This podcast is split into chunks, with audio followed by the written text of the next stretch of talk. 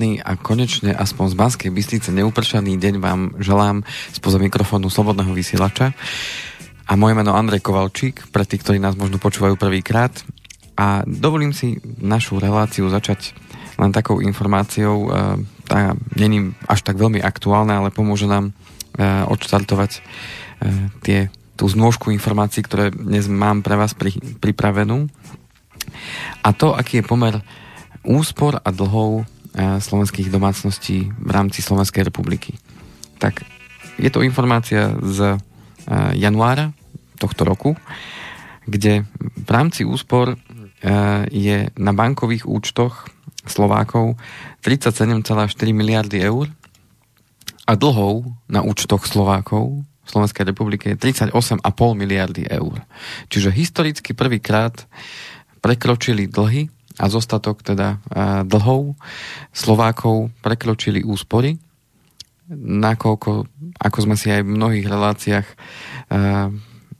spätne, keď si to možno vypočujete, rozprávali práve o tom, že Slováci sú národ sporivý, aspoň vždy tak vystupoval a ja si to tak vždy aj pamätám, tak teraz prvýkrát historicky sme sa dostali nad, nad našej úspory, čiže začali sme sa viacej zadlžovať a to aj vďaka práve nízkym úrokovým sazbám a možnostiam, ktoré nám e, dnešná doba prináša.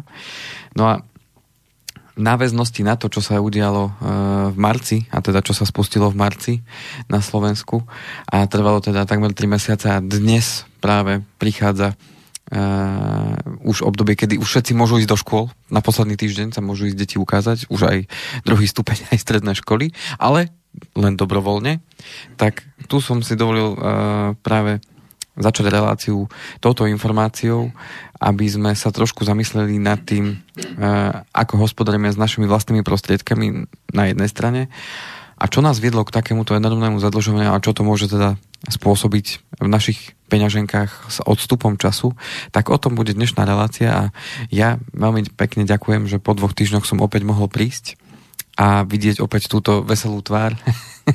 Peťa Kršiaka spoza druhého mikrofónu a mixažného pultu. Dobrý deň, prajem. Dobrý deň, ja som si myslel, že som tu dnes úplne zbytočný. Tak krásne ste sa rozbehli. Ale vy tu nikdy nie ste zbytoční. To by som si nikdy nedovolil povedať. Ja by som to tu nevedel vôbec ani len ovládať a už tie vaše otázky, e, ktoré zastupujú ľud, keďže ľud sa nevždy ozve, takže týmto vás chcem, vážení poslucháči, a vyzvať k tomu, že ak nás počúvate naživo, to znamená dnes, 22 júna 2020. O dva dní máme Jána, nezabudnite. A včera bol deň otcov a e, prvý letný deň my sme to s cerkou oslavili, sme sa na terase začali oblievať a po dvoch minútach nás to prešlo len keď prefúkol prvý vetrík. Či ste sa oblievali? Vodou. Iba vodou? Iba vodou. Žiadna voňavka, nič? Nie, žiadna voňavka ani šampanské, nie ešte. Takže uh, týmto, týmto teda ešte raz ďakujem, že tu môžem takto uh, opäť vystúpiť. Áno, a kto by chcel reagovať v čase a premiéry? Teda, a kto by chcel reagovať počas premiéry, tak telefónne číslo do relácie je 048 381 0101 no a e-mail studiozavinač slobodnyvysielac.sk Ak má niekto dodatočné otázky a počúva záznam, reprízu alebo čokoľvek iné, tak kam? Kovalcik Andrej zavinač ovbmal.eu a tento kontakt spomenieme samozrejme aj na konci relácie a telefónne číslo 0917232450. Na tieto kontakty poprosím až po zakončení relácie alebo počas, počas teda počúvania ano, z Alebo si zastavte si záznam a potom volajte. no, ak sme už pri tej zbytočnosti, hovorí sa, že nikto nie je zbytočný na svete, kto uľahčuje bremeno niekomu inému a tiež robte toľko dobrá, koľko len môžete, ale tak ticho, ako len môžete, takže stiahneme mikrofón a budeme robiť dobro potichu. Či? To, chcete, chcete to nahlas asi, že? Všetko zverejňovať. to dáme nahlas a potom budeme tak potichu. Ale viete, že nie všetko, čo treba urobiť, by sme mali urobiť práve my. Mohli by sme inšpirovať ostatných, aby to urobili. Aj to je, aj to je veľmi cenné. A len ako som sa dozvedel, a to neplatí len v prípade lásky, Viac je tých plačúcich ako usmievajúcich sa. A opäť vidíte, že tie čísla tých zadlžených sú vyššie ako čísla tých, ktorí sa takto neuviazali tou guľou o nohu. Tak uh, nevieme, aký je ten počet tých ľudí, ktorí to vlastne, samozrejme nejako to určite by sme to vedeli uh, vypočítať, alebo aspoň nejakým pomerom. Uh, udať, že koľko teda ľudí približne má tie úspory, koľko má dlhy. Rátam s tým, že určitá skupina ľudí má aj dlhy, má aj úspory. To znamená, že si aj na jednej strane zobrali povedzme hypotéku alebo úver, ale na druhej strane si aj vytvorili nejaké rezervy. No sú takí, ktorí povedzme, že však si môžem dovoliť aj nejakú tú pôžičku, mám rezervu, mám pančuchu. Ano. Keby bolo najhoršie z tej pančuchy, to rýchlo zaplátam a koniec. Áno. Ale dám si nejakú pôžičku a tieto si odložím na horšie časy. Tak uh, tu máme teraz uh, tu máme teraz uh, informácie, čo je v bankách. To znamená, že tu nemáme informáciu, čo majú ľudia odložené doma. Jasné, to... to... ponožke, alebo niekde.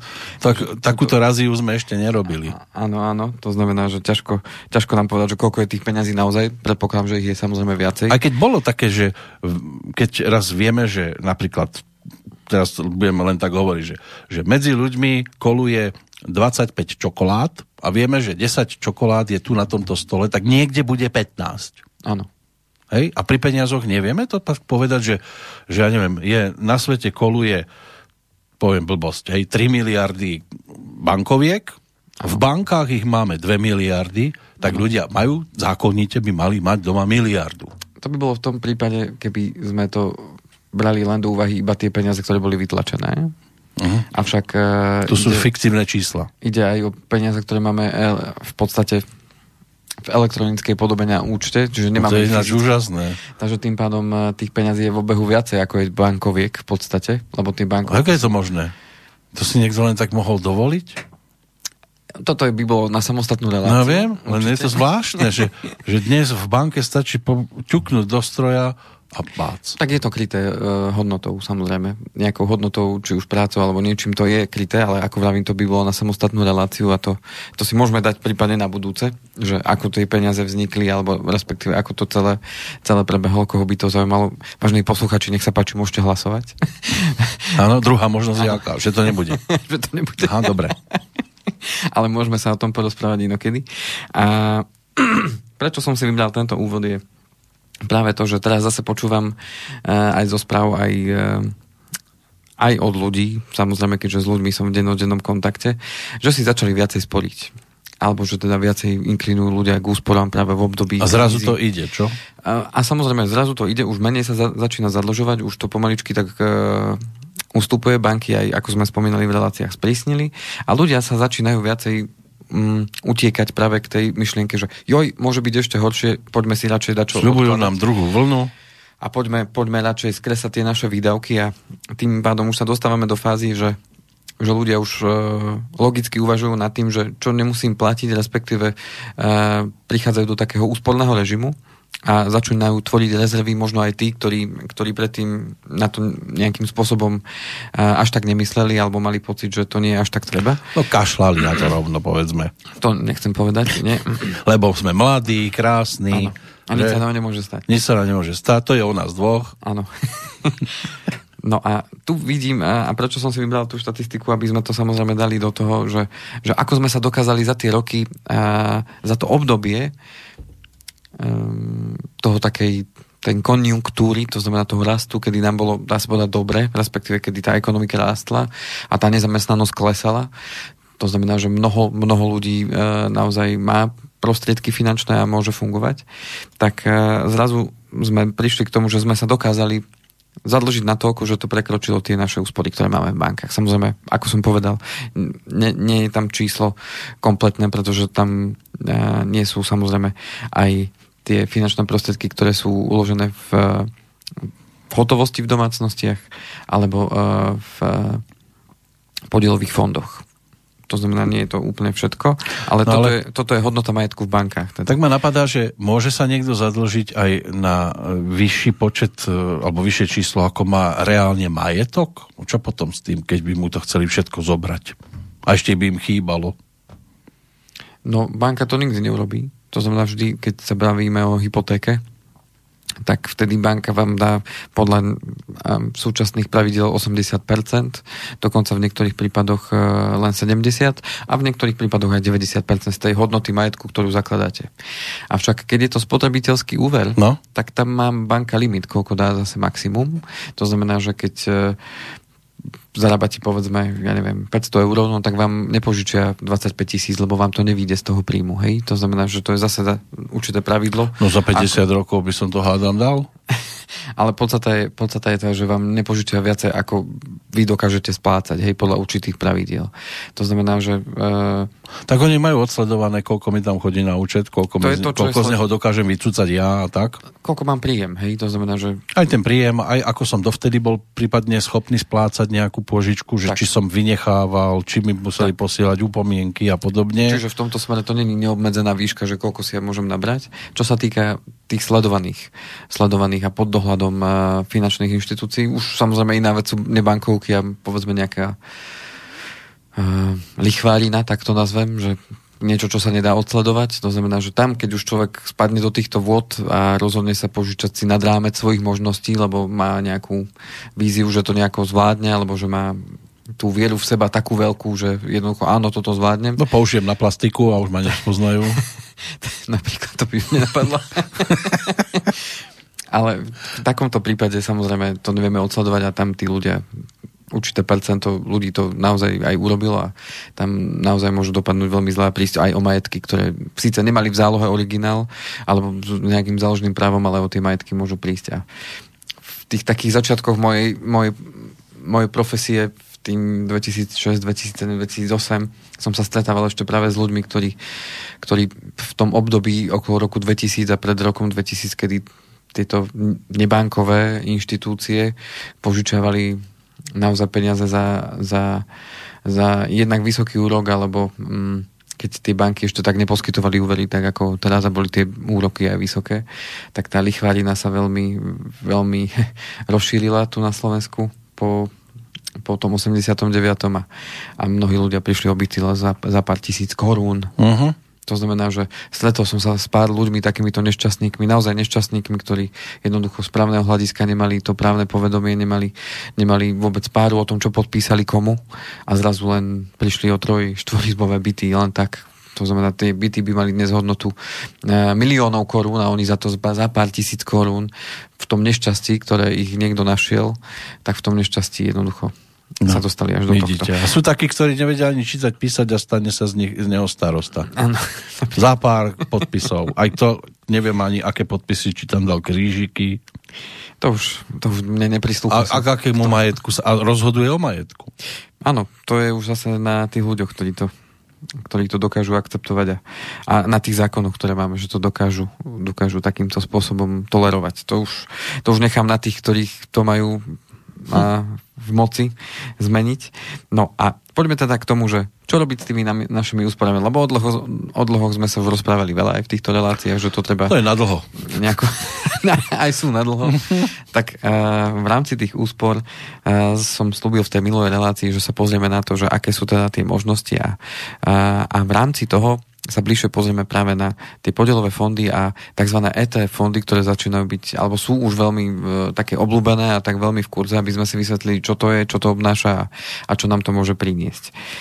No a ja by som ešte chcel vyzvať poslucháčov, až by mi niekto vedel povedať takú informáciu, lebo týka sa to e, aj mňa tak trošku osobne a týka sa to mojej, mojej mamky a ona je teraz v takom preddôchodkovom veku, čiže patrí medzi tie sporné ročníky 58, 59, 60. Toto je len tak na okraj a potom sa naozaj vrátime k téme. Ano.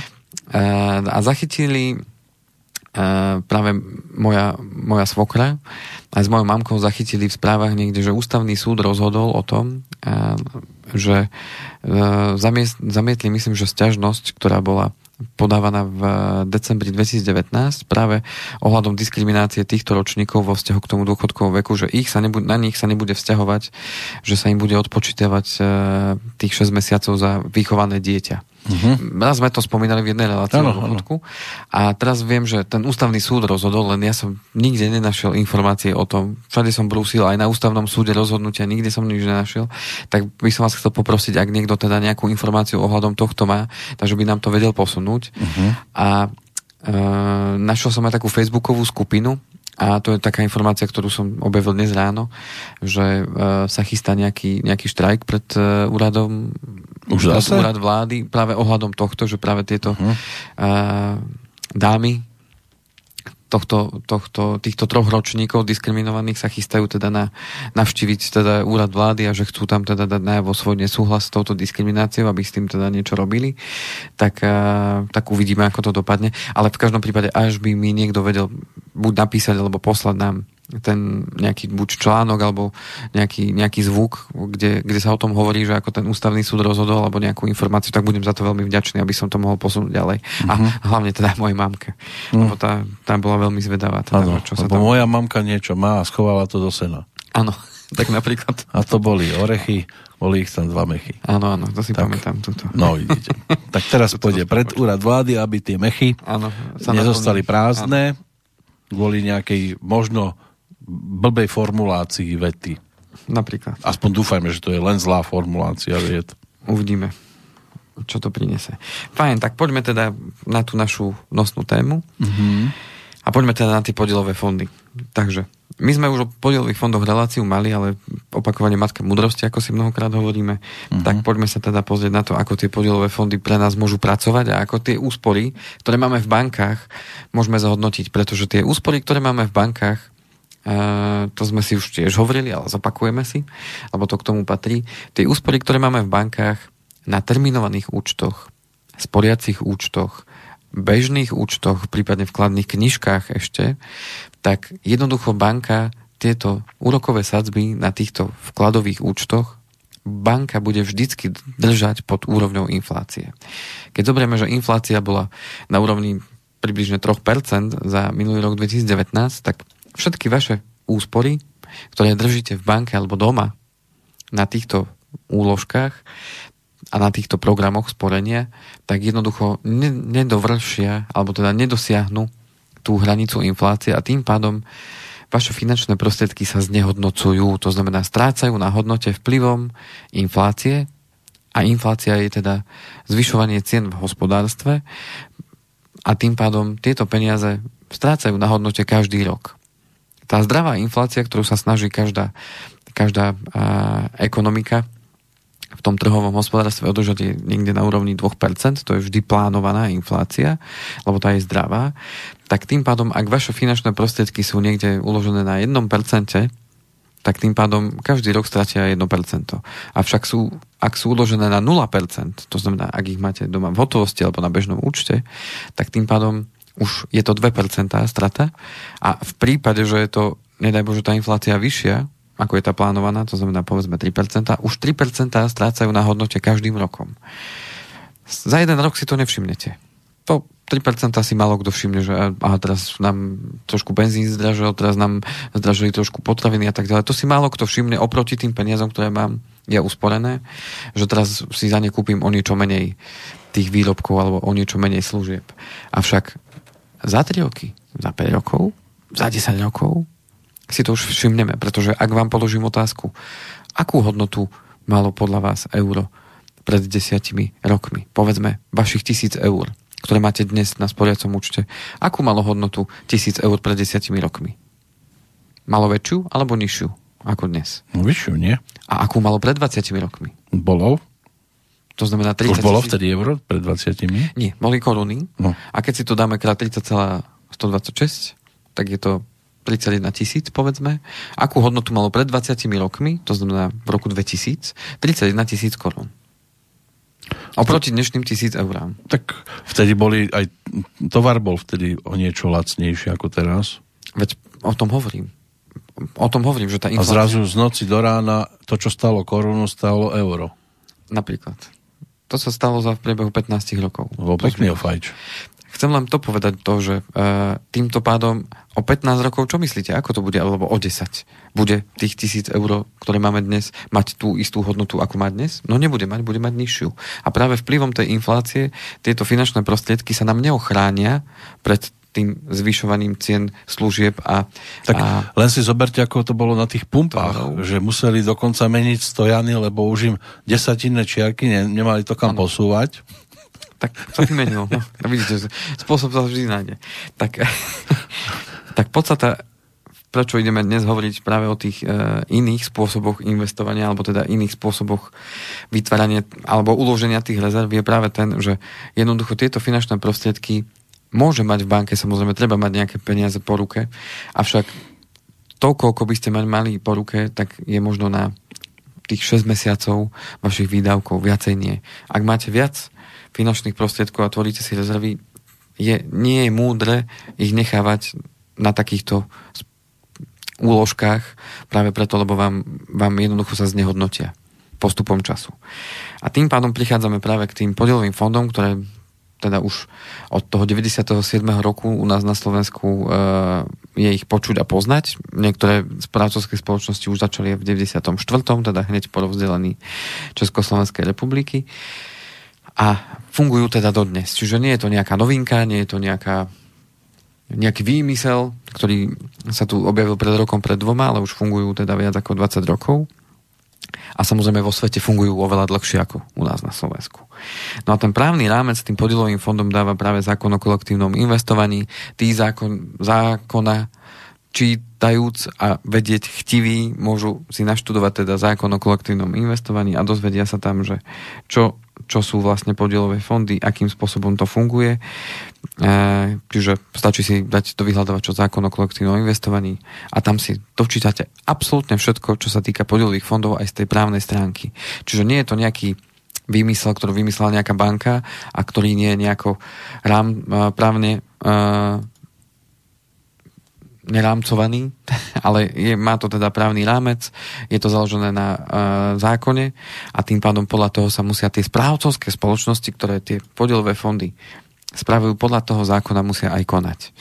No a samozrejme, na to, aby niekto mohol ponúkať vôbec tú možnosť investovania do, do týchto podielových fondov, tak musí mať na to samozrejme povolenie. To všetko sa píše o tom zákone o kolektívnom investovaní, čiže keď si zoberieme príklad, ktorý možno poznáte práve vážení poslucháči z tých bank, že keď idete do banky, tak zrazu vám pani okrem toho, že vám ponúka terminovaný vklad alebo zmenu bežného účtu alebo úver, tak vám povie, no a máme tu aj takéto pre vás možnosť investovania do podielových fondov cez našu správcovskú spoločnosť a Zrazu sa dozvedáte, že vaša banka má aj správcovskú spoločnosť, väčšinou sa to nazýva nejaký že asset management a predtým je buď, alebo za tým je názov tej, tej spoločnosti. Asset management znamená, je to s Ačkom, nie s Ečkom? Nie asset, ale asset, presne tak, áno. Čiže asset management, to znamená, že znamená to, že to je tá správcovská spoločnosť, čiže spravuje tie aktíva, a tými aktívami sú v podstate kapitál alebo respektíve finančné prostriedky a ponúka teda celú znôžku rôznych typov podielových fondov, ktorých si vy viete vybrať, viete tam zainvestovať peniaze a už ste podielníkom v danom fonde a už môžete profitovať alebo strácať práve tým, akým spôsobom tento fond je vedený. Čiže tá správcovská spoločnosť na to, aby mohla vôbec takéto niečo ponúkať, musí mať povolenie od Národnej banky Slovenska. Čiže Není to zase, že niekto príde a povie, ja idem mať správcovskú spoločnosť, dávajte mi sem peniaze. Jednoducho potrebuje splniť také náležitosti, ako keď si niekto otvára banku, dokonca aj prísnejšie. A je zároveň tento, tento uh, subjekt, čiže táto správcovská spoločnosť je zároveň aj kontrolovaná na dennej báze Národnou bankou Slovenska. To znamená, že jednak na to, aby mohla začať fungovať, potrebuje splniť podmienky, a zároveň je aj kontrolovaná jej činnosť, či je v súlade so zákonom o kolektívnom investovaní, či je v súlade s tzv. štatútom, čiže každý ten podielový fond, do ktorého vy chcete alebo plánujete investovať, alebo ktorý vám je ponúkaný, má tzv. svoj štatút, kde je presne popísané, kam tie finančné prostriedky budú investované, za akých podmienok, do akých krajín, do akých spoločností eh, a v akom pomere. To znamená, čo idú za to nakupovať, aké typy cených papierov, akých spoločností, čo všetko sa tam dozviete.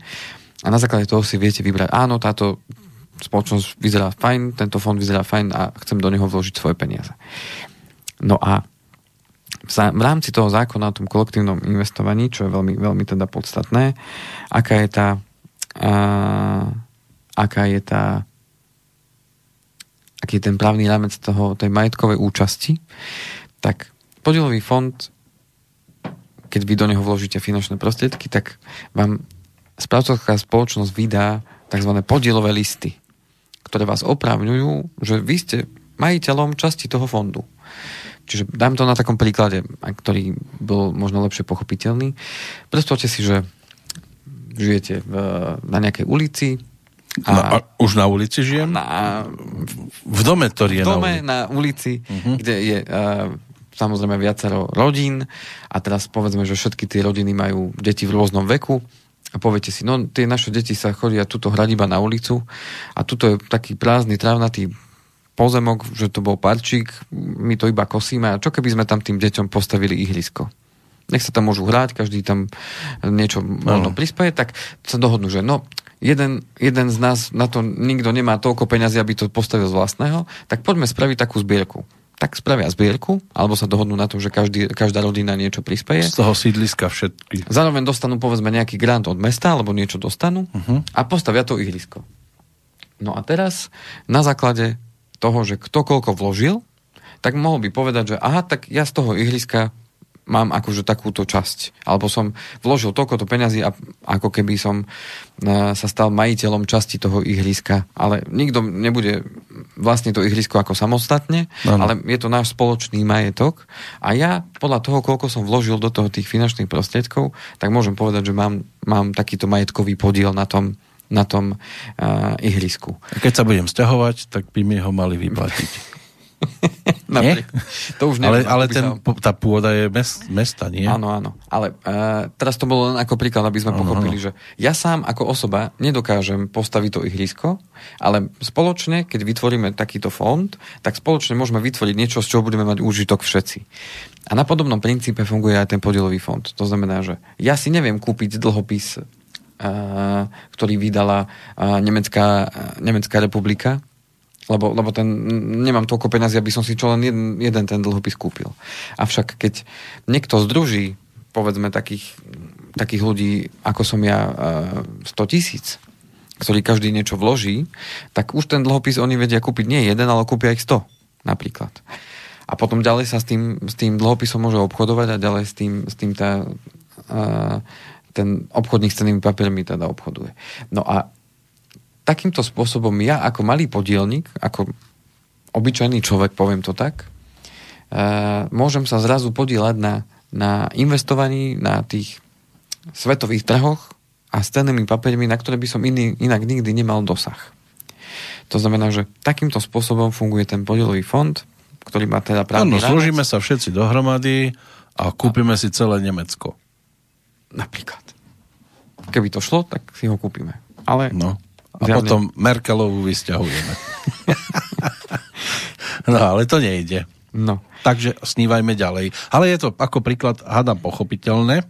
Áno, takže takýto príklad uh, by nám mal viacej napovedať o tom, že akým spôsobom môže ten podielový fond fungovať a na čom ja môžem teda profitovať.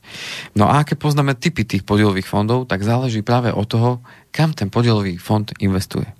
Čiže nebudeme kupovať za to ihriska, ale tie uh, fondy investujú do cených papierov a v závislosti od toho, do akých cenných papierov investuje, podľa toho je aj taký typ toho fondu. Čiže ak ten fond investuje do krátkodobých investícií, napríklad cenné papiere ako štátne pokladničné poukážky, ktorými fa- štát financuje nejaké e, krátkodobé projekty, tak vydáva takéto cenné papiere a tieto môže ten e, fond nakúpiť a s nimi ďalej obchodovať a z toho môže mať profit. Tie fondy sa nazývajú tzv. peňažné. Potom sú dlhopisové, to znamená fond, ktorý na, nakupuje dlhopisy nielen štátov, ale môže nakupovať dlhopisy aj e, spoločností a firiem, tak taký sa nazýva dlhopisový. Fond, ktorý nakupuje akcie spoločnosti. Ten to bude akciový však? Výborne. Potom sú tzv. zmiešané, to znamená, že nakupujú aj akciové, aj dlhopisové, aj peňažné, čiže taká, taká zmieš... To bude zmiešaný. To bude zmiešaný, výborne vám to už ide. Potom fond, ktorý investuje do nehnuteľnosti alebo do spoločnosti, ktoré, ktoré vlastnia nehnuteľnosti a prenajímajú. To je nehnuteľný fond. Tak to bude realitný fond. Realitný. Presne tak. No a potom ešte fond, ktorý má viacero fondov v sebe, Fú, tak, fond, fondový. Áno, fond fondov, vidíte. Fond, Nie fondu, ale fond fondov. Fond... Aj keď sírové fondu mám rád. Jujha. To je toľko je tých... Takže tých typov podielových fondov je naozaj veľa. Mm. A zároveň aj tých spoločností, ktoré ponúkajú možnosť investovať do tých podielových fondov je naozaj mnoho. Či už sú to spoločnosti, ktoré sú e, slovenské, alebo teda boli založené na Slovensku a majú aj teda e, vlastníkov na Slovensku. A potom tie zahraničné. Čiže je toho naozaj na tom našom svete uh, veľmi mm. veľa. Yeah. A tých možností je naozaj veľmi veľa, kam môžem teda investovať. Mňa len zaujíma, že ten cenný papier, to je fyzický papier, alebo to je niečo len fiktívneho, len sa tomu hovorí cenný papier? No, cenný papier je vždy podložený niečím. Závisí od toho, aký, No musí, aký to... ak je cenný, tak musí byť. Len, že či sa teda ten papier, kedy sa ten papier stáva cenným? On sa stáva ceným tým, že... Že sa naň podpíše niekto známy? Ani nie. To, to nie. To nie, to nie ako s tými kartičkami hokejistov. Áno, to, to nie sú na cenných papieroch. Aj to je pre niekoho cenný papier, uh-huh. lebo mhm. aj toto by sme mohli nazvať, že to, aj to je investičný. Čo rozhodne, že to je zrazu cenný papier? Dovtedy to bol taký obyčajný? No, je to vždy uh, podložené nejakým aktívom, to znamená, alebo nejakým... Záleží, koho sa to zákonom. týka. Záleží to od toho, že... No, pozrite sa. Uh, poviem príklad dlhopisu. Keď nemecká vláda vydá dlhopis, alebo teda oznámi, že ideme vydávať naše národné dlhopisy, to znamená, že Nemecko dáva najavo, že fajn, my ako republika chceme, aby ste nám zainvestovali uh-huh. pomocou týchto dlhopisov, kde my sa zavezujeme, že vám budeme... O 20 rokov vám dáme... Že povedzme, môže byť podľa toho, ak, aká je splatnosť toho dlhopisu. Čiže uh-huh. môže, môže vydávať krátkodobé dlhopisy. No a dajme tomu, že 10-ročný dlhopis. 10-ročný dlhopis. Že teraz a... stojí tisíc eur. On stojí viac. Ale... Aha, koľko je najmenej taký dlhopis? To sú stovky tisíc eur. To až takéto? To no, si jasný. asi jednotlivec nemôže dovoliť. Teda Nie, kúpiť. veď práve preto, preto hovorím, že hej. áno. Hej. To znamená, že vydá takýto dlhopis, kde sa zaviaže, že bude vydávať, uh, alebo teda, že bude úročený tzv. ten kupón. Takže milión, povedzme, že, bude, že stojí milión, no? Áno, a bude, bude dávať 3% ročne. Hej? Ročne. Ročne, hej? A 10 rokov to môže trvať. Tak, a, že a na konci mi dajú ten milión? Áno, ale počas toho obdobia mi budú vyplácať ten úrok. Hej? Uh-huh. To znamená, že takýto dlhopis uh, niekto kúpi, to znamená, môže to kúpiť nejaká investičná spoločnosť, alebo kúpi to iný štát, alebo jednoducho správcovská spoločnosť to môže takto kúpiť a ďalej potom s tým obchoduje. Hej? Čiže s týmto cenným papierom sa obchoduje. A čo ako keby potvrdzuje tú, tú, tú hodnotu toho dlhopisu, potvrdzuje práve tá ekonomika ako celok. Hej. To znamená, že ak verím ja ako investor Nemecku, Nemecku a nemeckej ekonomike, že, že bude schopná mi tie 3% ročne vyplatiť z tých peňazí, ktoré som mm-hmm. ja tam vložil, a že bude schopná mi to o 10 rokov vrátiť, tak to dáva hodnotu tomu dlhopisu. No, Hej. ešte milión migrantov a asi nebudú schopní. Otázka, čo všetko ja musím brať do úvahy, aby som sa vedel rozhodnúť, či to kúpim alebo nekúpim, hej? Tak to funguje uh, aj dlhopis, ktorý vydáva firma. Čiže ak... No, či bude firma, firma fungovať? Napríklad, povedzme, mm, US Steel, uh-huh. to taká známa veľká firma. Áno, v Košiciach, áno. A tá z US Steel vydá dlhopis, lebo potrebuje financovať, ja neviem, novú technológiu, alebo novú výrobnú linku, alebo niečo. Alebo a potrebujú, milenku ja neviem, pre riaditeľa. Samozrejme, musí to byť nejako podložené. Jasné, je to jasné. A, a povedzme, že po, potrebujú milión eur a teraz tých milión eur vydajú, ja neviem, v tisíc dlhopisoch, hej? Uh-huh. Čiže jeden dlhopis bude za 10 tisíc. Napríklad. A, a teraz ten dlhopis si povedzme môžu kúpiť povedzme aj fyzická osoba a môže to kúpiť aj firma alebo kúpi si viacej tých dlhopisov a teraz uh-huh. tiež povedia, OK, my vám dáme, ja neviem, 5% Mesačne? Úrok, úrok ročne. Ročne? Ročný úrok a zase dáme splatnosť 10 rokov, lebo to je dlhodobá investícia. My áno, máme áno. novú linku, ktorú spustíme potom o rok. Takže ročne budem dostávať z tých 10 tisíc 5% a o, 10, o tých 10 rokov mi dajú tak. ten základ. Áno. tých Ale 10 vždy je tisíc. s tým spojené samozrejme aj nejaké riziko. To znamená, že čo keď US Steel uh, má síce fajný biznis plán, že tá nová linka bude tu fungovať, a čo keď sa stane na svete niečo, čo sa stalo a zrazu povedia, no ale my tú linku vypíname, hej? To znamená, že tým pádom ja idem do rizika toho, že, Aha. že či mi to oni budú vedieť naozaj vrátiť. No, s tým alebo- som nepočítal. No s tým sa vždy počíta. A to isté môže byť aj v Nemecku. musím si to dať kryť ešte niekde, ja? Poistiť? No vždy je to riziko. Otázka, či by mi na takýto uh, dlhopis stačilo 5%. Alebo by som si povedal, no, počkajte, počkajte, tak vy mi chcete dať dlhopis za 5%, ale ja rátam s tým rizikom, že vám to nemusí výjsť, uh-huh. tak tým pádom ja to neberem takýto obchod, hej? A tým pádom oni si musia zvážiť, že či mi to dajú za 5%, alebo povedia, viete čo, tak vám dáme 8% a vtedy pôjdete do toho a ja môžem zase zvážiť, dobre, idem alebo nejdem. Čiže uh-huh. toto sú už také drobnosti, ale podstata je tá, že vždy treba vnímať aj to riziko.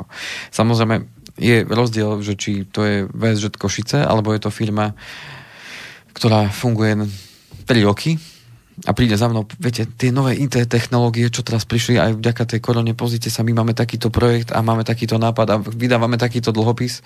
Samozrejme, aj tam sú nejaké pravidlá, ako to môžu vydať. Áno. A ja sa zase môžem rozhodnúť, akceptujem, neakceptujem. Tak každá firma mala raz 3 roky fungovania. Áno. A, Podstata je tá, a, že... a niektoré fungujú stále. podstata je tá, že akcept a dôverujem ju ja tej firme na to, že som ochotný do nej investovať peniaze, pretože ak ja investujem do, tie peniaze do konkrétne takéhoto jedného dlhopisu, ja beriem do úvahy aj to riziko, že mi to nebudú môcť vyplatiť. Mhm. Lebo, Lebo dlhopis jachty- je vlastne dlžobný úpis, hej. To je vlastne, ak, že ja si od vás požičiam niečo ako zmenka, hej. Áno. A No pozriem sa, ako asi zrejme aj nakladajú s financiami bežne, že či teda ten šéf nemá vilu niekde pri mori s jachtou a tak a, a zamestnanci chodia chudáci ledva, ledva. Tak. A tu chcem práve zdôrazniť ten rozdiel medzi e, nákupom dlhopisu napriamo, že ja, Andrej, si ho idem kúpiť, alebo vy, Peter, si ho idete priamo kúpiť ten jeden dlhopis tej spoločnosti a teraz budete čakať, že bude vyplácať výnos a zároveň, že či vám vrátia peniaze. A potom rozdiel je práve nákup takýchto cenných papierov cez podielový fond. Lebo v tom je veľký rozdiel.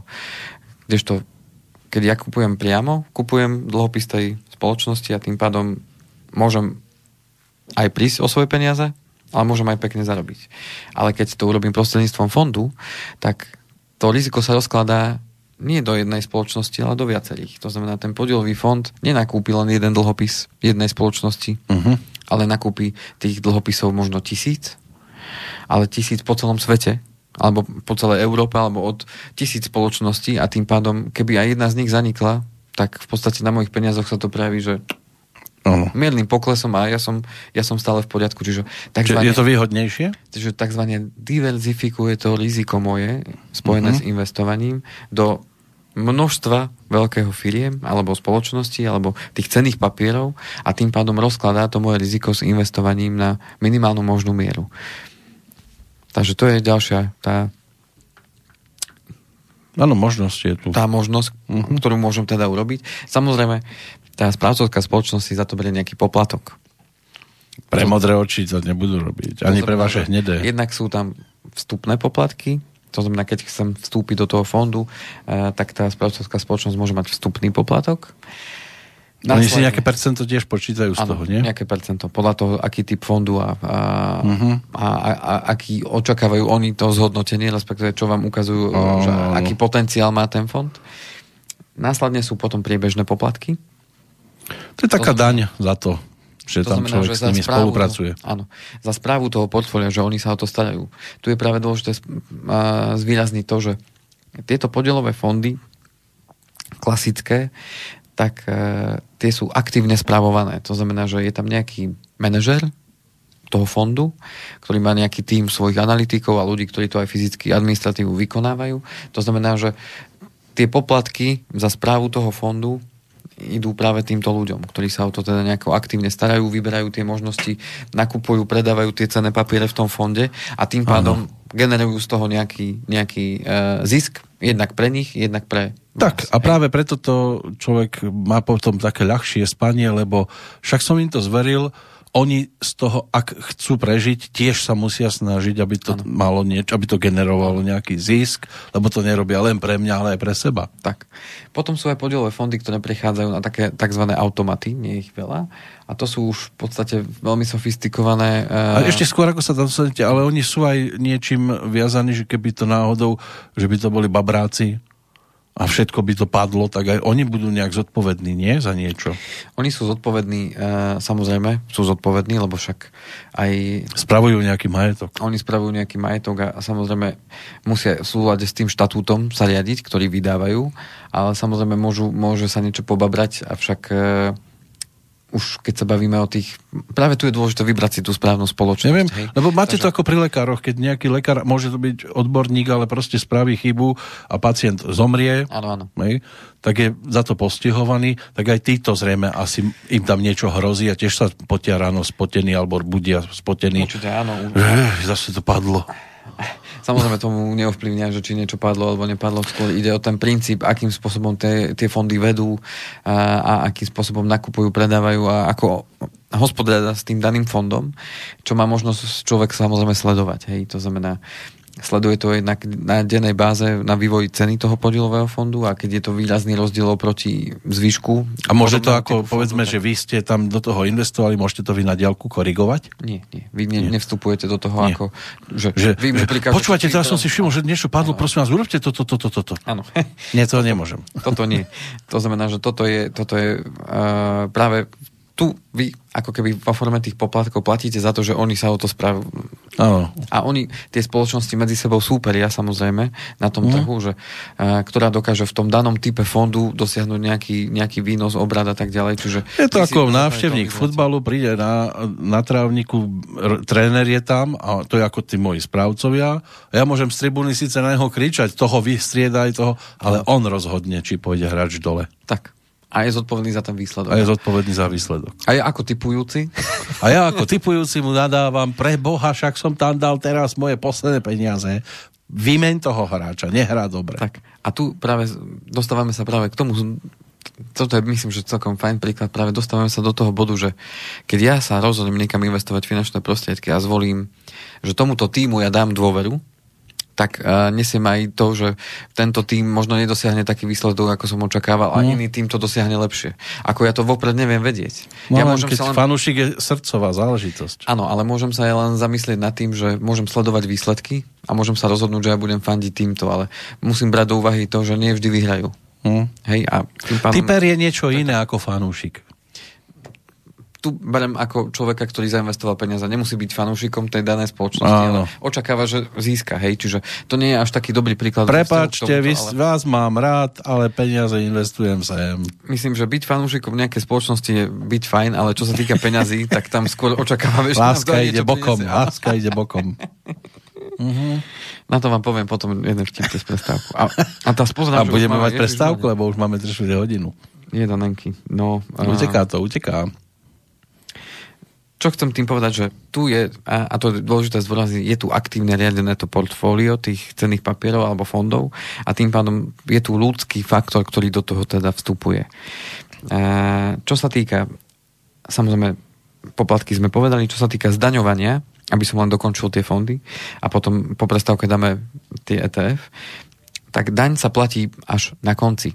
To nie je ako pri klasických úložkách, že mám niečo na termínovom vklade a na konci roka mi pošlú list s výpisom, tak za minulý rok ste zarobili krásnych 0,5% z vášho vkladu 1000 eur a z toho sme vám strhli 19% daň, ktorú sme odviedli štátu. To znamená, že váš čistý zisk bol toľko a toľko finančných prostriedkov veľmi málo. To znamená, že da, ba, banka zo zákona o daní z príjmu a, tak musí a, tých 19% na konci roka strhnúť, zaplatiť štátu a mne sa už dostane na účet len to čisté. Pri podielových fondoch to tak nie je.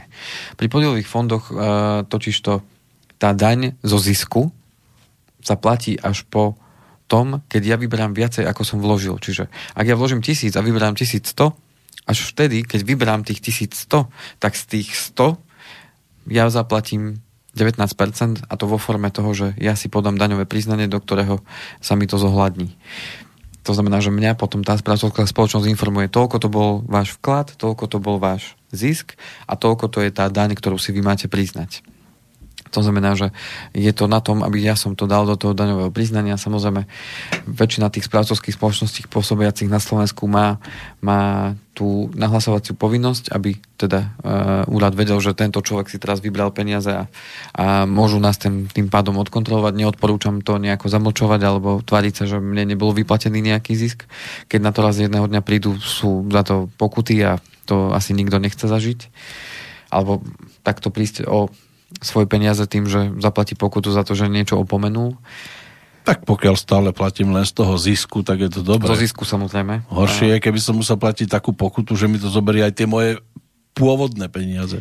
Čiže pri tom investovaní potrebujem, uh, potrebujem zvážiť aj tú, tú daňovú otázku. Ale výhodou je práve to, že počas toho obdobia, kým ja povedzme buď len investujem, alebo mám uložené finančné prostriedky, že sa mi to nezdaňuje každý rok a tým pádom tie moje finančné prostriedky môžu, môžu práve o to rýchlejšie rásť, ako keď to mám na, na nejakom inom type. Takže poďme teraz na tú krátku Dobre. prestavku. Chceli ste nejakú letnú pesničku? Áno, však už let, prvý už máme leto, tak ideme na pláže.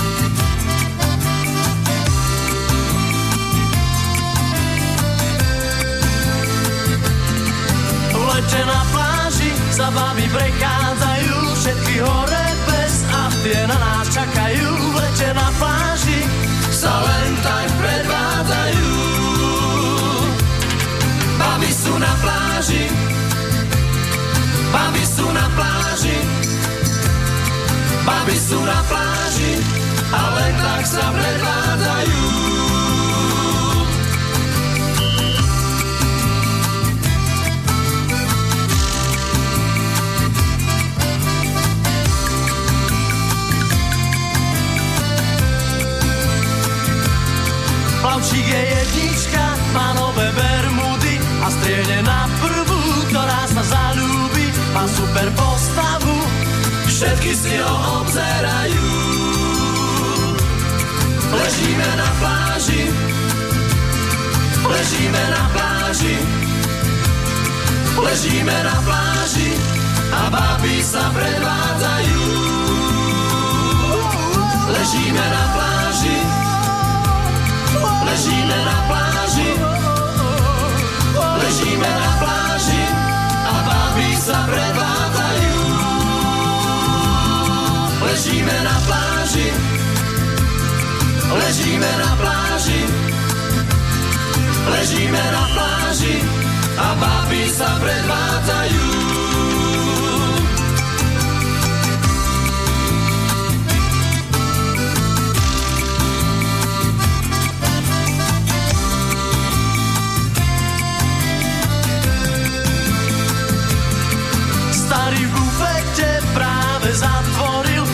trošku ďaleko hlad má na tie potvory, snaží sa zbytočne, balia sa odchádzajú. Baby sú na pláži, baby sú na pláži, baby sú na pláži. A len tak sa predvádzajú. Ležíme na pláži, ležíme na pláži,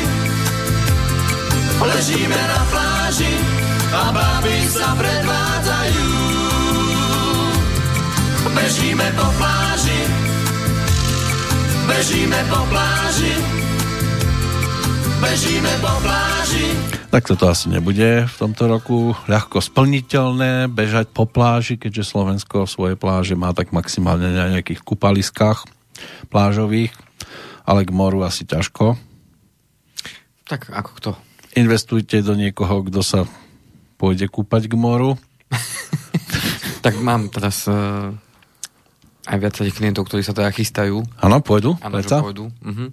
Napriek teda všetkým tým informáciám. No uvidíme, čo sa udeje. Tak som počul, že bola nejaká výstraha zo strany VHO, že že sa to znovu objavuje, že taká nebezpečná fáza teraz, že sa otvorili hranice a zároveň začínajú stúpať tie prípady, no tak... Keď uvidíme, ja stále počúvam ľudí okolo, pýtajú sa, povedzte, poznáte niekoho, kto má túto, tento koronavírus a nikto nepovie ani McAfee, že nepozná. Ale Bohu, my sme ich tu vraj toľko nemali teda. No ale, ale nikto nepovie ani, že jedného stretol, alebo dvoch. Ja poznám dvoch, no. Poznáte dvoch? Uh-huh. Osobne ste sa stretli predtým, alebo až... To sme sa rozprávali. a už boli vyliečení? Áno. Ah, dobre. Písali, a to sú známi, čo mám. Tak konečne aspoň niekto pozná dvoch. Áno, áno. E, podstate je tá, podstate je tá že e, poďme k našej téme. No, my ideme za koronavírusom. Koronavírus. Aj keď už máme teraz euráče. Eurovírus. Keby eurovírus prišiel. Keby to prišlo, fú, to by sa ľudia nakazovali. Požičajte mi na chuku, ja sa chcem nakaziť. chcem si zašuštiť, zašušťať si, lebo ja mám len kovové. Tak nech sa páči, poďte si pošušťať. Poďte si pošušťať. Takže, ako sme spomínali, ETF fond, to je tá taká ďalšia možnosť, kam investovať finančné prostriedky. V preklade Exchange Traded Fund, tak uh, je to... No to podstate, ste preložili skôr do reči, ktoré nerozumiem, ale dobre. V preklade to znamená v podstate, že je obchodovaný fond na burze cených papierov. To znamená, že takéto fondy sa obchodujú na burze. S burzerantami. A keď niekto mal skúsenosť s kupovaním akcií priamo, tak uh, v podstate je to to isté ako keby. Hej? To znamená, že uh, tie fondy takýmto spôsobom um, tiež združujú desiatky, stovky tisíce tých e, podielov v rôznych spoločnostiach, podobne ako tie podielové fondy, čiže fungujú presne na podobnom princípe, akurát tieto fondy sú obchodované na burze, čo podielové fondy ako také, tak e, tie obchodované na burze nie sú. To znamená, že e, tieto majú takú kratšiu históriu, to znamená, že začali sa objavovať okolo roku 1993 prvé a, a fungujú teda až dodnes a začínajú byť veľmi obľúbené práve na Slovensku. A to práve z toho dôvodu, že e, keď som spomínal ako poslednú ten daňový pohľad na, na tie podielové fondy, že teda až na konci, keď vyberám viacej ako som vložil, tak vtedy sa, vtedy sa zdaňuje ten zisk. tak pri ETF fondoch keďže sa jedná o tzv. majetok, e, ktorý je obchodovaný na burze a pokiaľ takýto majetok drží viac ako jeden rok, tak je oslobodený od dane. Ale pozor, iba u nás na Slovensku. Pretože uh, pomocou už tých rôznych technológií ja môžem si založiť účet aj e, v inej krajine, alebo založiť si účet, ktorý je nadnárodný, alebo nie je viazaný na nejakú krajinu a ja môžem tým pádom obchodovať s takýmito fondami aj v uh, iných štátoch. Tam však takáto úleva na daní nie je alebo respektíve riadi sa to tými daňovými zákonmi tej danej krajiny, ale na Slovensku teda to takto je a práve preto to na Slovensku je veľmi zaujímavá forma investície, pretože oproti tým klasickým podielovým fondom ja nemusím platiť tú daň z toho, z toho zisku štátu Slovenskej republiky. Je len to, otázkou, ešte čas... na to neprišli. Ja práve to chcem dopovedať, že je len otázkou času, no. kedy na to prídu, pretože čím viacej bude stúpať ten podiel investícií Slovákov smerovaných do takýchto typov fondov, tým viacej to bude v oku samozrejme vlády a tá dnes naozaj zháňa všade. Kde sa no ešte, že nás nepočúvajú. Určite sa to, to oni podľa mňa vedia, len... Asi do toho aj oni investujú. A tí... treba samozrejme aj zákon pripraviť aj všetko s tým spojené no, a možno aj oni investujú. Možno, že oni tam práve, takže, že celé točia peniažky. Takže, a... uh, takže toto je jedna z tých možností, kde áno, máme možnosť to využiť a neplatiť tak, uh, takúto daň. Uh, samozrejme, tie ETF fondy tiež sú ponúkané e, s právcovskými spoločnosťami, ktoré takisto musia mať samozrejme zo zákona splnenú povinnosť e, a mať teda licenciu od Národnej banky Slovenska, aby takúto činnosť mohli vykonávať. No a, a na rozdiel od toho, čo prichádzame práve k tým, k tým rozdielom, na rozdiel od toho podielového fondu klasického, tu je tzv. pasívne riadený ten fond. Čiže to je aký keď sme hovorili... Pasívne riadený. To je ako, ako keby som ja chodil do roboty a nestarám sa o to. A presne tak, veľmi podobne. Čiže ak sme pri podielovom fonde hovorili o tom, že je aktívne riadený, to znamená, že tam nejaký, nejaký tým ľudí, ktorý no. zastrašuje nejaký portfólio alebo ten eh, manažer toho fondu, ktorý zadelujú úlohy, rozhoduje, tak uh-huh. tu pri pasívnom riadenom fonde to funguje na základe toho, že sa vyberie určité podkladové aktívum, čiže niečo, čo bude kopírovať ten fond v jednoduchosti. A to podkladové aktívum môže byť buď nejaký index, môže byť nejaká akcia alebo nejaké typy akcií, môže to byť komodity, môže to byť nejaké dlhopisy. A podľa toho sa zase delia tie ETF fondy na rôzne typy. Čiže ak sa rozhodnem pre nejaký index, Napríklad sa môže ten ETF e fond rozhodnúť, že ideme kopírovať index Standard Poor 500. Index Standard Poor 500 je 500 najväčších spoločností v USA. A niekto, kto pripravuje ten, ten index, tak viac menej rozhoduje o tom, že aké spoločnosti sa tam dostanú. Lebo to je také je to také živé, to nie je, že týchto 500 tam bude a je to tam už 100 rokov. To znamená, niektoré spoločnosti do toho indexu sa dostávajú, niektoré vypadávajú, hej? Čiže to je ako keď máme ako keď máme majstrovstva sveta, hej? Niektoré týmy vypadávajú, niektoré týmy postupujú ďalej. Postupujú ďalej. A respektíve do tej kvalifikácie, hej? Že ano. idem sa kvalifikovať, tak niektoré vypadnú, lebo nemajú také iní idú na šampionát. Idú, idú, idú na šampionát. Tak uh, podobne to funguje aj s tým Standard Poor a teda tým pádom ten fond neurobi nič iné, akurát presne tak, ako je nastavený ten Standard Poor a tie jednotlivé firmy majú v tom, v tom indexe nejaký podiel, tak presne takto zainvestujú aj tie finančné prostriedky v tom fonde automaticky. To znamená, že nikto to tam neriadi, nie je tam žiadny manažer, ktorý rozhoduje, a teraz ideme nakúpiť akcie tejto spoločnosti v takom podiele a nakúpime ich toľko a teraz nakúpime a tieto predáme. Jednoducho, to, ako funguje ten index a aké sú tam spoločnosti a v akom pomere, tak, tak ten ETF fond presne nakupuje. Čiže keď stade nejaké spoločnosti vypadnú, okamžite predá akcie a nakúpi akcie tých, ktorí tam prišli. Uh-huh. Náhradníkov.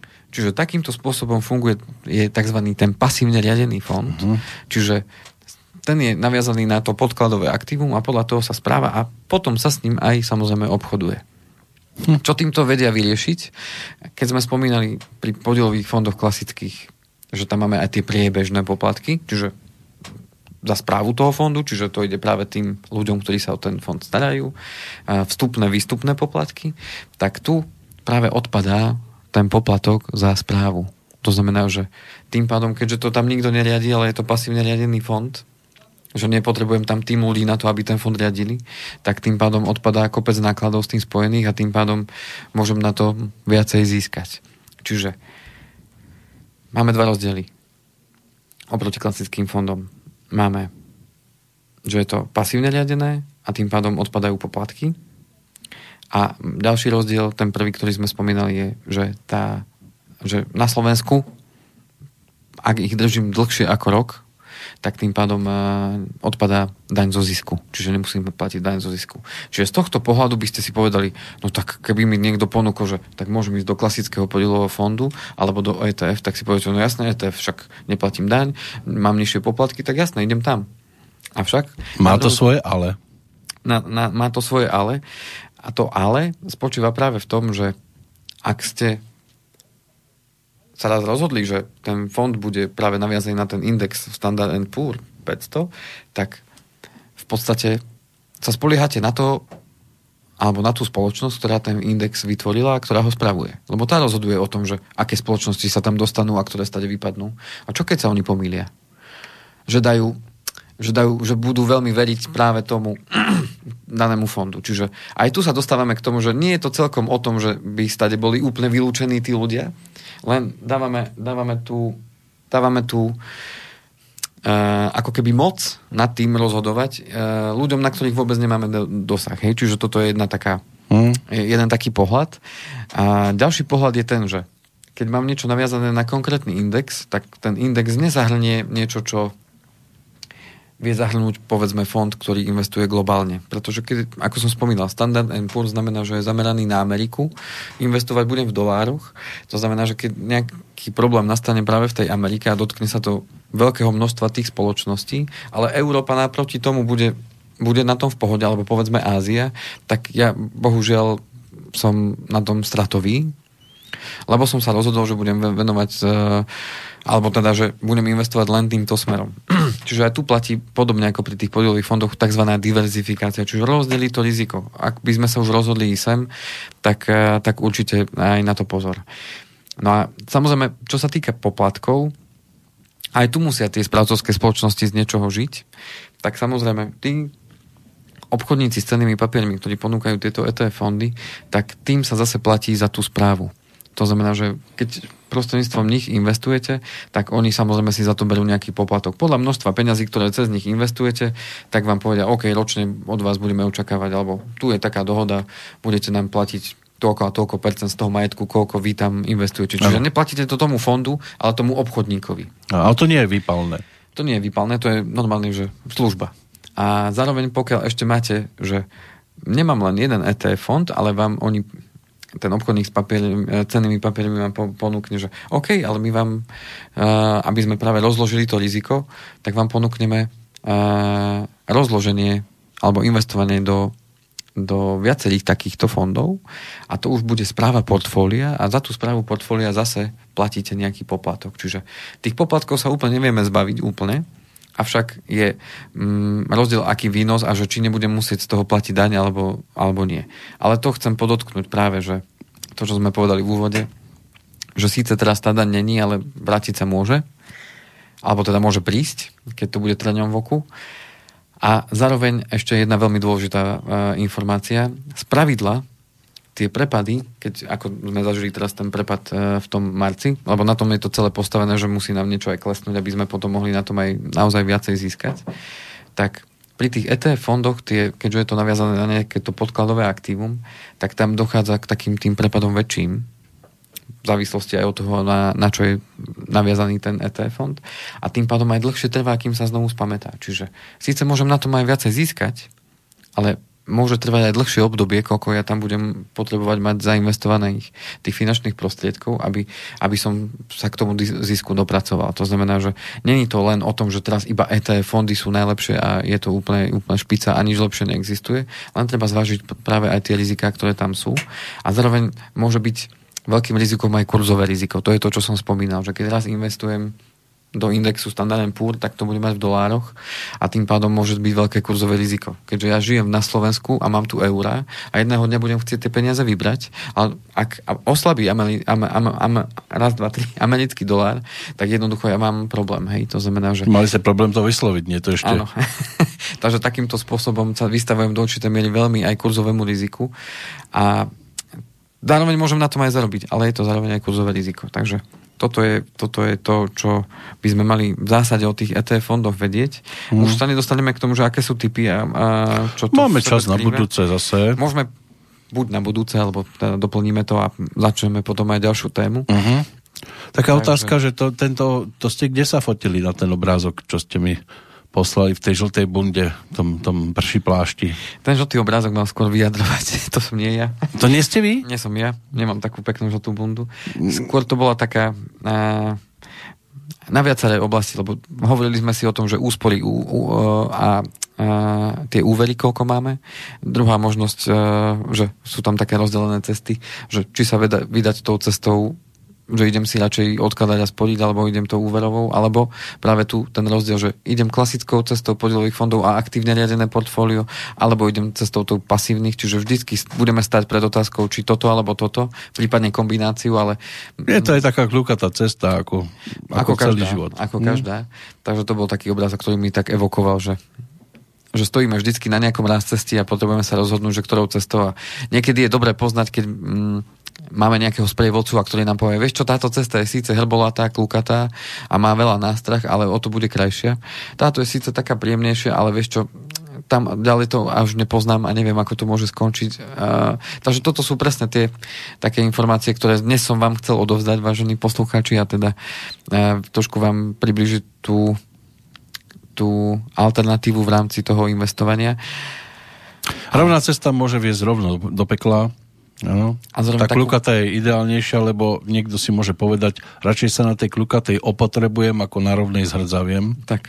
A pokiaľ by niekto teda mal, mal záujem sa porozprávať o tom, že čo by bolo teda vhodnejšie, akým spôsobom, tak budem veľmi rád, keď sa ozvete na moju e-mailovú adresu kovalcikandrejzavinač.ovbmail.eu alebo, alebo 0917 232 450. Tak, a teraz chodte pohľadkať svoje obľúbené zviera na tanier, čiže rezeň. Je tu čas obeda. a tešíme sa o dva týždne? O dva týždne, áno. Dobre, ako dva týždne, dovidenia, do počutia. Do počutia, dovidenia, priatelia. Táto relácia vznikla za podpory dobrovoľných príspevkov našich poslucháčov. I ty sa k ním môžeš pridať. Viac informácií nájdeš na www.slobodnyvysielac.sk Ďakujeme.